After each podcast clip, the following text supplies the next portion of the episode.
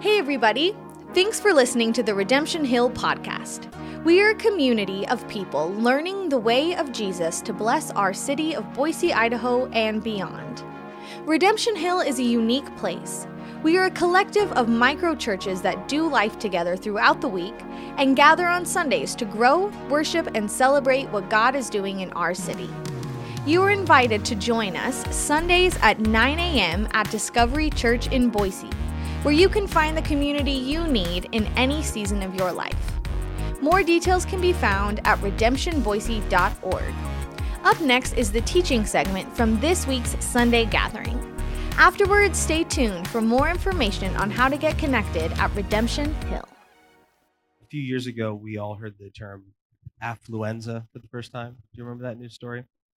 affluenza. Ethan, Ethan Couch's legal team used it as a defense in his trial for drunk driving after he killed four people in Texas. And most people think that the claim that Couch was so spoiled by his parents that he didn't grow up with boundaries and he didn't realize the consequences of his actions was ridiculous argument for why he shouldn't be held accountable for his crimes. And then, once he got probation, he decided to head to Mexico and violate his parole with his mother but scientists around the country, psychologists are saying that there's something here that society has overlooked. There's growing evidence that children who are grown up in that sort of influence, that sort of affluence, are becoming increasingly troubled and reckless and self destructive. And sometimes those poor little rich kids are really poor little rich kids. Uh, this there's this psychologist. Her name is uh, Suniya Luthar. And Luthar's been studying the lives of privileged kids for 25 years, and her research has shown that drug and alcohol use among rich teens is higher than among kids of the same age group in their cities. And further, children growing up in wealthier households are more likely to be suffering from anxiety and depression compared with the national average.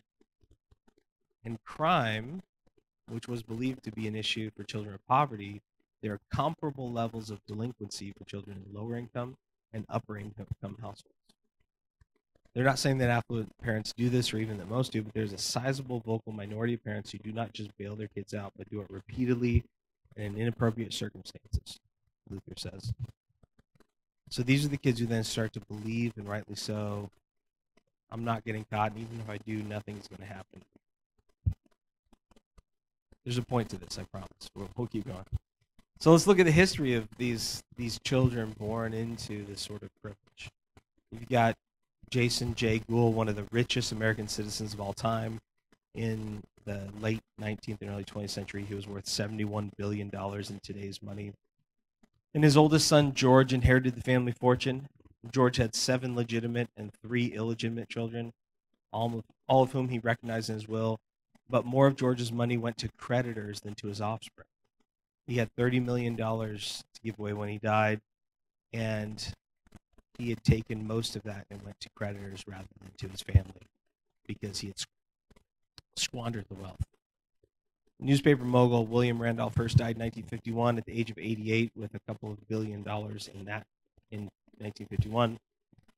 And he knew that none of his children could handle the wealth that he had created. They were such awful people that he took away control of them from the business and he gave away all of his voting shares to a trust and a board of trustees. You look at our uh, British cousins and the, the Windsors, and Elizabeth, at 94 years old, would not abdicate the throne even on her deathbed to her son Charles. Why? Because he had not been formed and shaped in a way that fit the kingship. You look at her son Andrew who's been demonstrated to participate in Jeffrey Epstein's sex abuse of underage children. All of the fighting, and entitlement, petulance. His son basically said, I'd rather not be a part of this family and continue on with what I've experienced. You look at the Trumps and the Murdochs and the Carnegies and the Redstones and on and on and on. This sort of affluence has a shaping effect on us. Paul Krugman, who's a who's a writer and a uh, an economist, he cites Uh, a psychologist at UC Berkeley and saying the affluent are, on average, less likely to respect the norms and even laws themselves, more likely to cheat than those occupying lower rungs of the economic ladder. Krugman claimed that Piff's research constituted a conclusion from social science confirmed by statistical analysis and experiment an experiment and he calls it billionaire derangement syndrome you're probably wondering what the heck does this have to do with palm sunday robert uh, now I, I have been known to have really long introductions I, I acknowledge that but this one i think is, is important um, the life of these wealthy sons has one thing that most of us don't have access to and that's the reason why people pursue power and money. All they're doing is what all of us do all the time. They're trying to avoid pain and discomfort. They want to pursue pleasure and power so that they can feel good. Does that sound like your life? Does that sound like my life? If I'm honest, most of my day is spent trying to avoid pain and trying to find a little bit of comfort and pleasure when you think about having money, winning the lottery, maybe selling your business or getting that promotion, I bet that most of you imagine that parts of your life that you could outsource to other people. You, like when you think about the lottery, you think about who could I pay to do that one thing that I really don't want to do? For me, it's laundry. Okay. I would sell my soul to never match kids' socks again. Can I get an amen? Is anybody else in the room? We do like 12 loads of laundry a week, and I I'm pretty sure the water deficit in our desert is just from our family doing laundry. So, so what are those annoyances that that have you wish that you could outsource and use your wealth to coerce other people into being your servants because you have the money that they need? Sometimes, sometimes I imagine like, wouldn't it be great to be wealthy enough to have an assistant who answers all my emails telling people that I don't have time to meet with them? Wouldn't that be just like such a luxury? The more wealth you have, the answer is the less you do that is difficult, that is mundane, that is painful, that's uncomfortable, that's annoying. Our wealth is a tool that reveals the character that has formed us. And that's why we love to gawk at the lifestyles of the rich and the famous.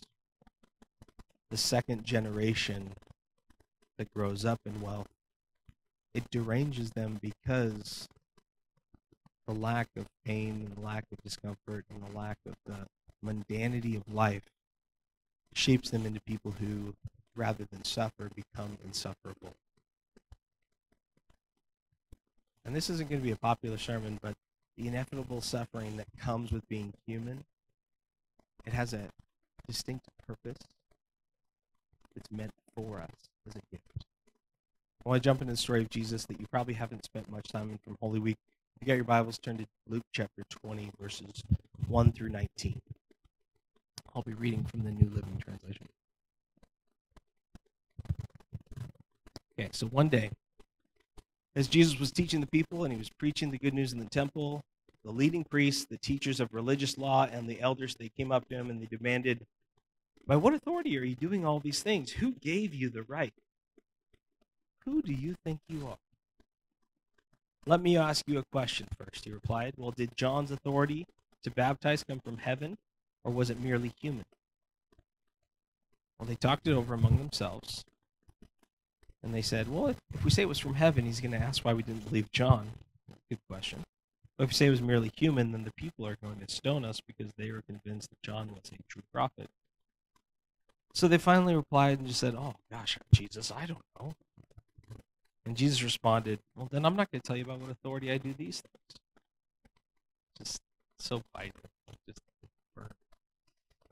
so Jesus turned to the people again and he told them this story. He said, A man planted a vineyard and he leased it to some tenant farmers. Then he moved away to another country to live for several years.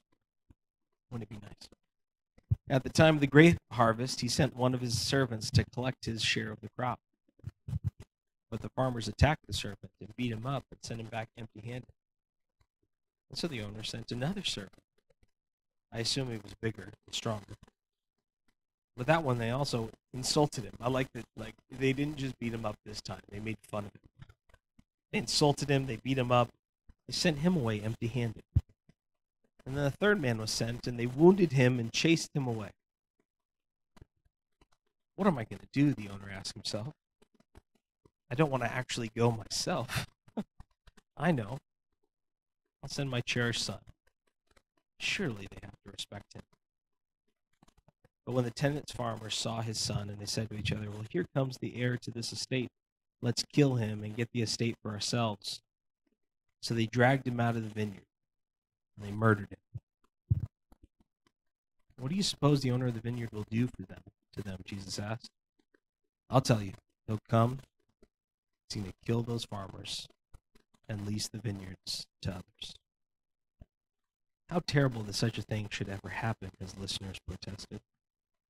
I like that Jesus tells him the story, gets him like emotionally engaged with it. They like start wagging their fingers. And then Jesus looked at them and said, Then what does this scripture mean? When they say that the stone that the builders rejected has now become the cornerstone. Everyone who stumbles over that stone is going to be broken to pieces and it will crush anyone it falls on. And the, relig- the teachers of religious law, they weren't dummies.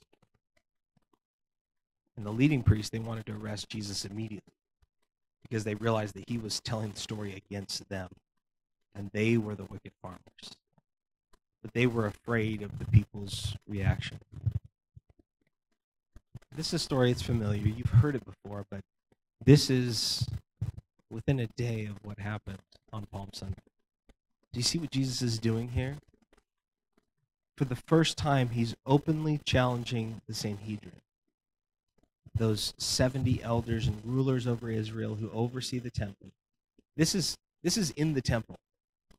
This isn't like in some synagogue in Galilee. This isn't along some roadway.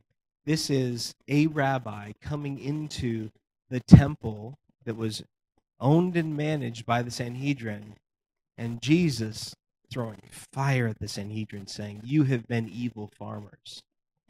You have beaten and you have mocked and insulted the representatives from heaven, the God who would send his, his voices in these prophets. Jesus is challenging, challenging the Sanhedrin openly, and, and this may seem like not a big deal to us, but he knows what's going to happen. Jesus knows right here that the Son of Man is going to die at their hands because he is challenging their authority. He speaks the truth, even though he knows it's going to mean his brutal death. Palm Sunday and Good Friday is this inevitable march to the death of Jesus. So, why am I contrasting this with the sons of billionaires and their ill formed character? Well, Holy Week is so often seen as merely a, a concluding part of the third act of the cosmic drama unfolding in Scripture. We see Jesus dutifully playing his part as the martyr to the cause of redemption. A foregone conclusion that his death is going to result in this triumphant Easter a week from today. But if we slow down the story and we watch, we watch Jesus. He isn't just saving us through his submission to death, even death on the cross, as Philippians 2 says. He's showing us that the way of the kingdom of God and eternal life takes us on an unexpected tour, a detour through suffering. And we call this this journey the Jesus shaped journey. You see, Holy Week is not merely a, a story unfolding before us, but it is the way of the King. Palm Sunday is traditionally a Sunday service where we look at the triumphal entry of Jesus on a donkey into Jerusalem, and we see it as a foretaste of the reality of the kingdom coming through Jesus' resurrection on Easter and in power at Pentecost. And we do that because honestly, it's more fun than preaching the other parts of Holy Week, and it happens to fall on Sunday. So we kind of do Palm Sunday, Good Friday, Easter, and two thirds of you aren't going to show up on Good Friday. So you just have Palm Sunday and Easter, triumphal king to triumphal king. And fortunately, our liturgical cousins, those in the Anglican tradition, they work hard to meet throughout the week. If, if you've ever been a part of the Anglican church, Alyssa was telling me during college, she'd come out of Holy Week exhausted because she had something twice a day all week for, for the entirety of the week. But I want to highlight one particular theme that I think that runs through Holy Week, and that's this Jesus chooses the way of the cross. It's not thrust upon him, it's something that he makes happen. So let's look at the evidence. John chapter 11, verse 20 through 22. you guys because they are a threat. Everybody looks at their life, that Lazarus is alive, and says, He's going to be crowned as Messiah and he's going to expel the Sanhedrin, so we must kill him.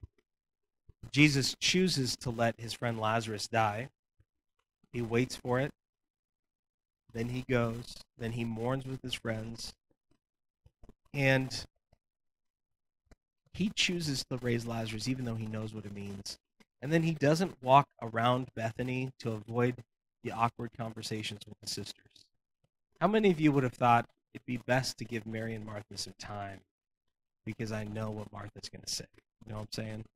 You know, you know the Marthas in your life. And, and this is what happens. When Martha got word that Jesus was coming, she rushes out to the road. Mary stayed in the house because she's nice. We all like Mary. But Martha says to Jesus, Lord, if you'd only been here, my brother would not have died. But even now, I know that God's going to give you whatever you ask. Jesus chooses the awkward conversation. He chooses to mourn Lazarus' death. He chooses to raise Lazarus, even though it's going to mean his own death. John chapter 11, verse 45, it says, Many of the people who were with Mary, they believed in Jesus when they saw Lazarus raised. But some went to the Pharisees and they told them what Jesus had done.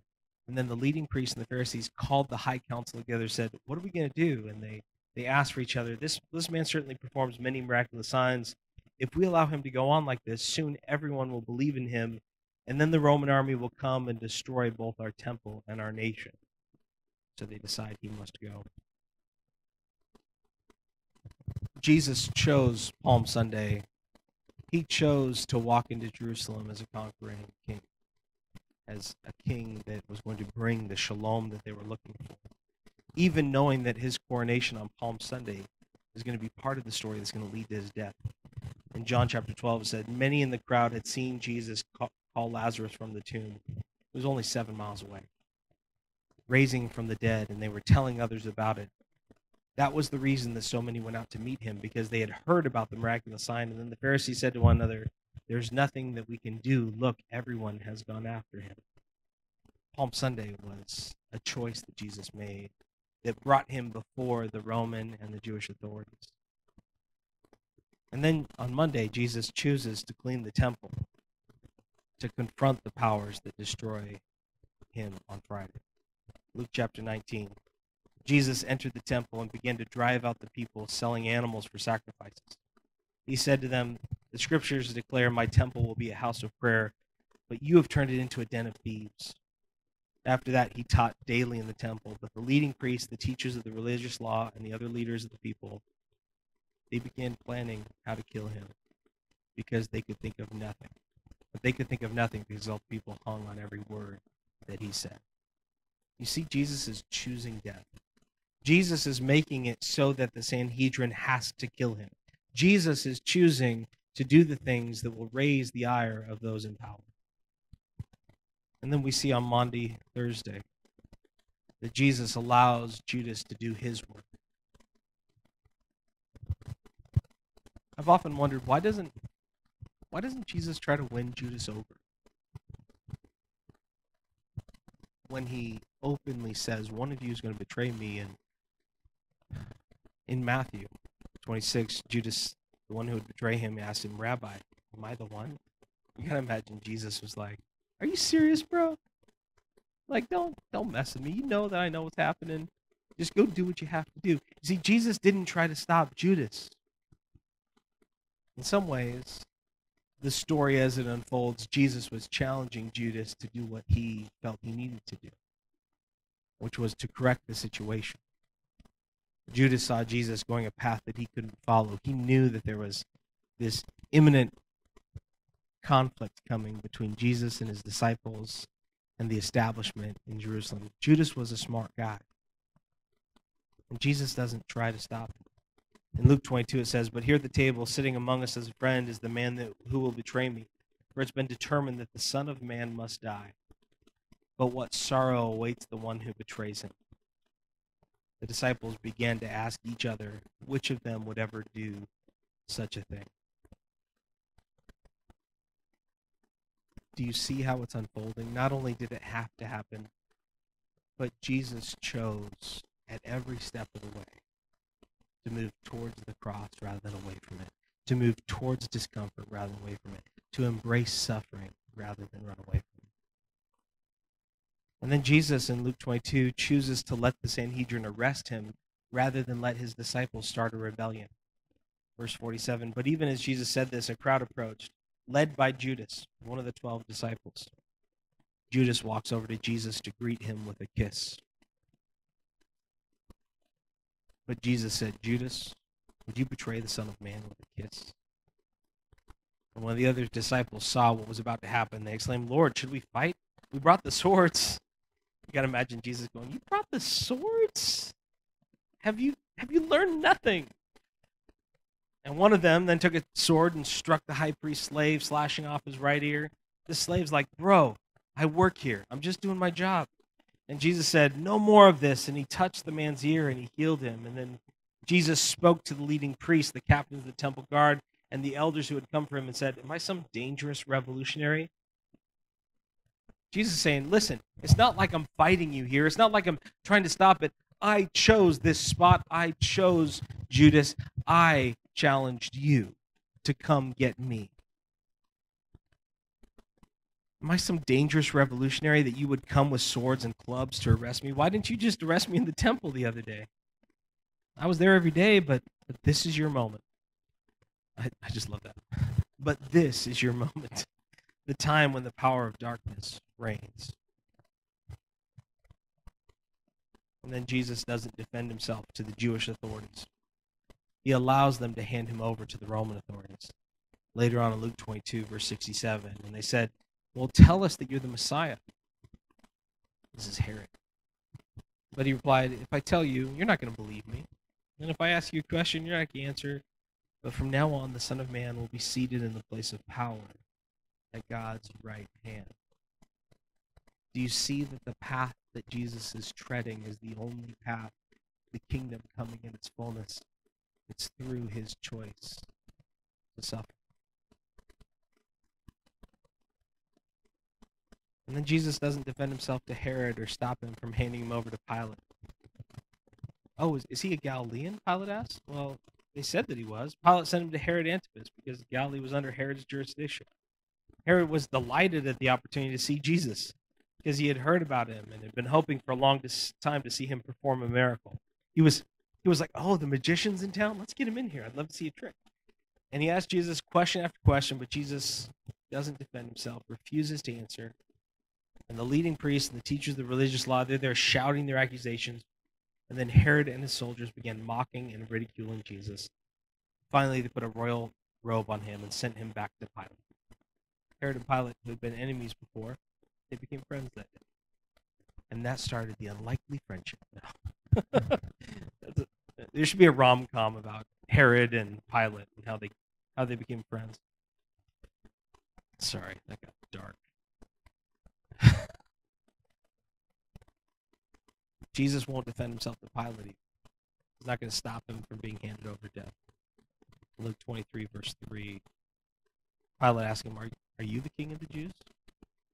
And Jesus replied, You've said it. And Pilate turned to the leading priests and the crowd and said, I don't find anything wrong with this man. Every step of Holy Week is a choice. Much like Jesus answered the call at the beginning of his ministry, he was driven out into, into the desert by the call of the Father. He was driven out into the desert to suffer, to wait, to cling to the Father. And this year in Holy Week is the last temptation of Jesus.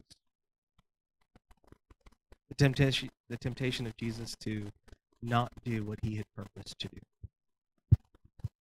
Uh, there's a there's a movie called the the Last Temptation of Jesus, and in Scorsese's film, there's this imagined moment on the cross where basically there's this uh, alternate universe where he leads a comfortable life. He marries Mary Magdalene and lives a quiet life, splitting wood at his cabin and raising his kids. That was the last temptation of the Christ. But I think that the temptation was much simpler than that. The temptation of Jesus at every step along the way is to choose to avoid pain and suffering, choose his own comfort over participating in the work and the mission of the Father to see the coming kingdom. So we see these two sides contrasted, which demonstrate a key difference between the kingdom of darkness and the kingdom of God. When we seek pleasure, comfort, when we avoid confrontation, when we run away from pain, when we use our privilege and our position to avoid work, when we dominate others to use them for our pleasure or to save ourselves from work or pain, we leave a wake of destruction in our path that lasts for generations and multiplies across time and space. This is the easy way, the wide road that leads to destruction is the way that's writ large on the billionaires and the affluent among us. But when even one person submits themselves to work, to hardship, to having difficult conversation, to speaking prophetic words of truth, to pain and suffering for the sake of others. What happens is we see a renewed world flow out of the wounded hands of that one who chooses the way of suffering. We see life pouring out of his side. We see this flourishing life that we've all hoped for now available to a world desperate for hope. This is the good news of hope. Is that the way of the cross brings life. Not just Jesus' life brings life, but when each of us choose to follow the Jesus shaped journey. When each of us join in, we see that the world around us is transformed. Suffering and pain, they aren't themselves a result of the curse, but are merely the pathway to formation as a human. We look at Genesis chapter 3 and we see the curse of the ground that it will create toil. And we say, well, all all pain must be bad. That's a misreading of Genesis chapter 3.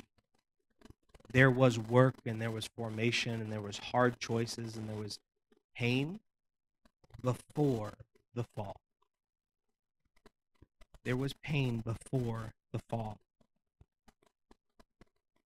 And until we do those things that our flesh wants to avoid, we cannot become the kind of people that are going to belong in God's kingdom this entire life is actually just preparation to be a part of God's family, and suffering and transformation are the sign of belonging to God's family.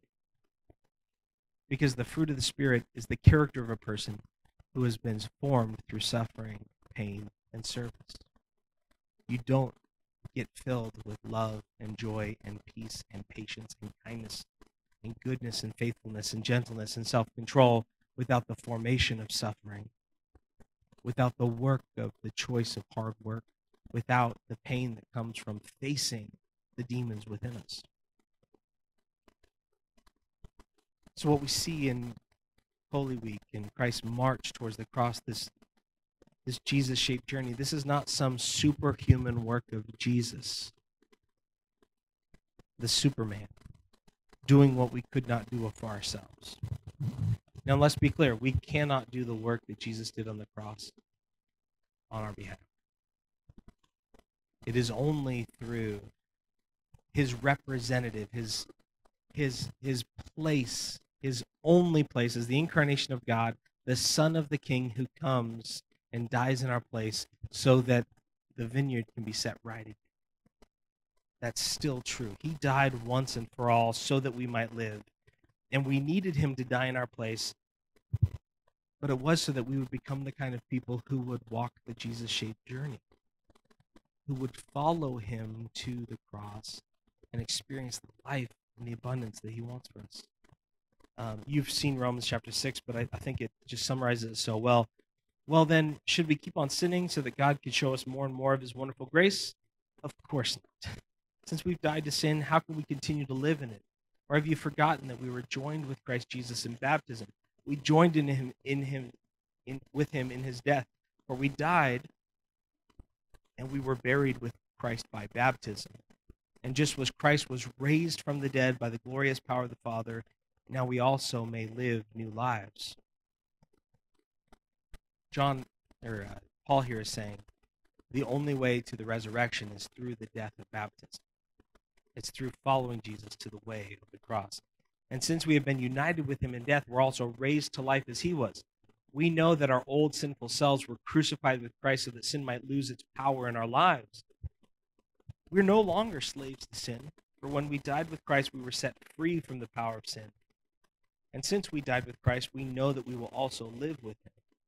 We're sure of this because Christ was raised from the dead and he will never die again. Death no longer has any power over him. And when he died, he died once to break the power of sin. But now that he lives, he lives for the glory of God. So you also should consider yourselves to be dead to the power of sin and alive to God through Christ Jesus. This is the way. The Jesus shaped journey is following him into the death of the flesh and being raised to new life in the kingdom of God. The last week of Jesus is a master class in being a human submitted to God's will. And the Jesus shaped journey is, is a simple journey that brings life. It starts with a call. Jesus doesn't do this because he thinks it's a good idea.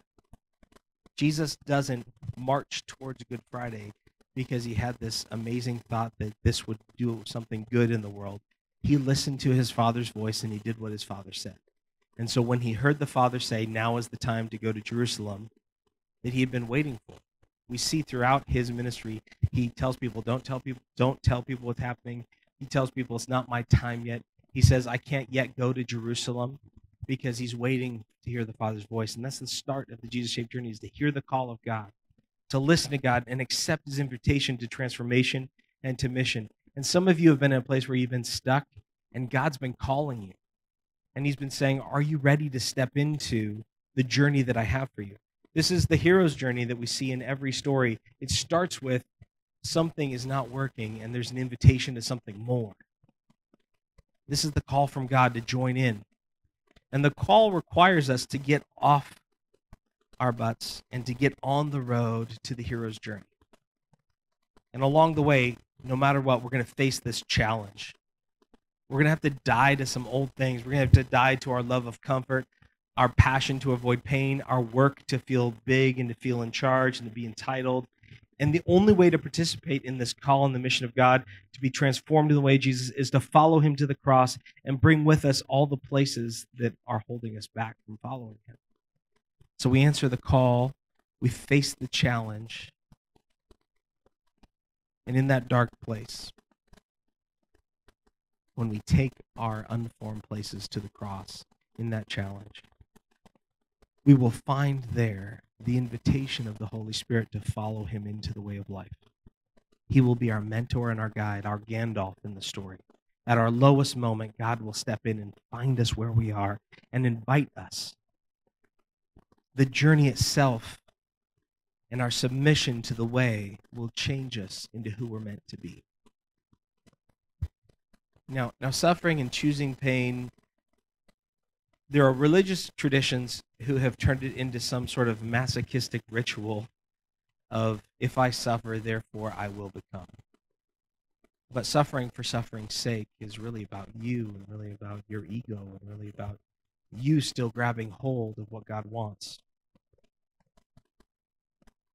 But choosing pain is choosing to do what is right and what is good, what is just and what is true in the face of pain and isolation and abandonment and suffering and even the death that will come. So when we serve and when we suffer and when we experience pain, this is in service to others. Because righteousness and goodness and justice and truth are the seedbeds of the sort of flourishing that God promises in his kingdom. But all of those things require a little bit of suffering. So when I choose to engage rather than to run away from my spouse in conflict, I'm lovingly pursuing righteousness in the face of the pain that's going to come from the conversation. When I choose to talk to my child rather than to let them stew in their room and face the pain of their wrath, they are finding life by me choosing suffering. When I choose to have the hard conversation with an employee to confront their behavior, I'm lovingly suffering for their sake. When I choose the truth over a convenient lie, I'm suffering and seeing the kingdom of God come. When I choose awkward conversations over abandonment and losing the relationship, that suffering brings life. When I choose to do what is right rather than what brings me pleasure, I honor God and my suffering brings life to those around me. When I choose service and sacrifice over my privilege and my entitlement, the world around me experiences the love of God. When I choose humility over self protection, people who I lead experience God's love. These simple acts of surrender to the kingdom way, they transform us and they transform the world around us.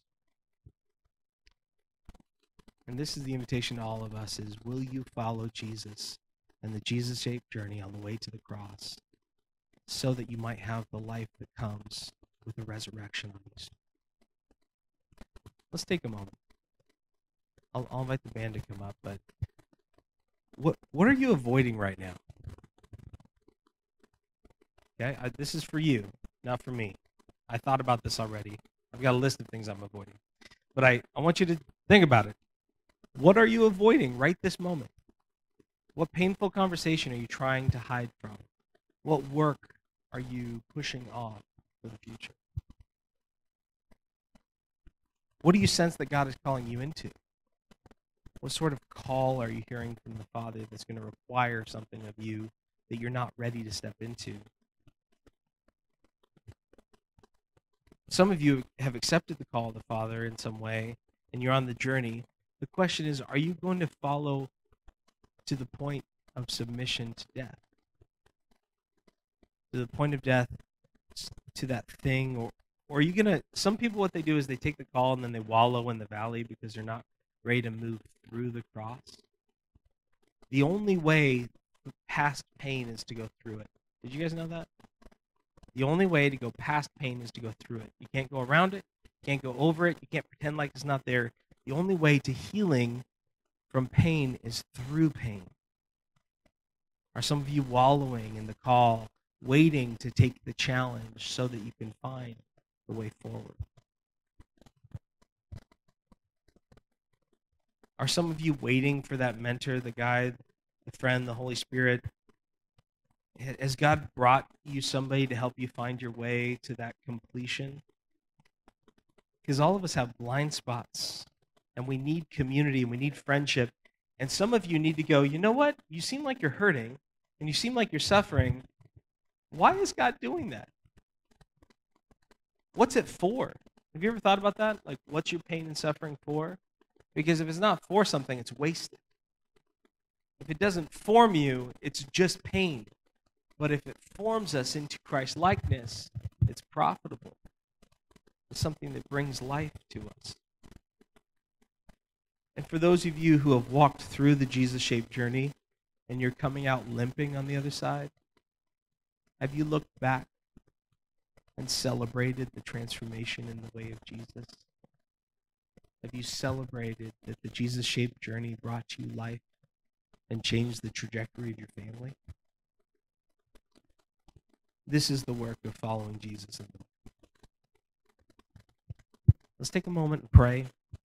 Let's ask God to kind of show us where we're at in our hero's journey, the Jesus shaped journey. Are we waiting for a call?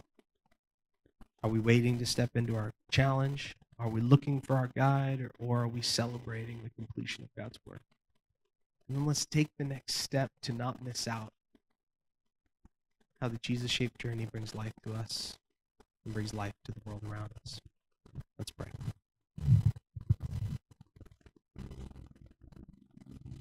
Lord Jesus, Palm Sunday is good news because you didn't run away, because you embraced the cries of Hosanna. Blessed is he who comes in the name of the Lord. Because you did not shrink back from challenging the Sanhedrin and challenging the money changers in the temple You didn't shrink back when the guards came in the garden, and you didn't shrink back in the face of the Sanhedrin. You didn't, you didn't shrink back in the face of Herod or of Pilate. On the road to Golgotha, at Redemption Hill on Good Friday, you didn't stop because you knew that your suffering would bring us life. Jesus, may we become the kind of people who embrace a little bit of pain and suffering so that we can see you, so that we can know you, so that we can see your kingdom come in power. Lord Jesus, we want you. In Jesus' name we pray. Amen. We're going to receive communion now. I'm going to say it really clearly so everybody knows. We're going to walk to the outside. We're going to come forward, receive communion, walk back up the middle aisle. Okay? Walk to the outside, forward. You're going to take the elements and you're going to take it on your own, whether up front or at your seat. And communion is a, a perfect representation of what we're joining into when we follow Jesus. We're saying that just like you had your body crushed, just like you had your blood spilled, I'm going to follow you to the cross and join in with the family work of redemption. So come forward, receive communion, the body broken for you and the blood shed for you, so that we all might become children of God. Amen. Amen. Come forward and receive communion. Thanks again for listening. Make sure to subscribe to get the weekly episodes in your podcast feed. You can find out more on how to get connected with Redemption Hill at redemptionboise.org slash connection, where you can fill out the Connect card and start your journey today. For regular encouragement throughout the week, follow us on Instagram at Redemption Boise. We are so glad you're here and are excited to accompany you in your story with God. We hope to see you soon.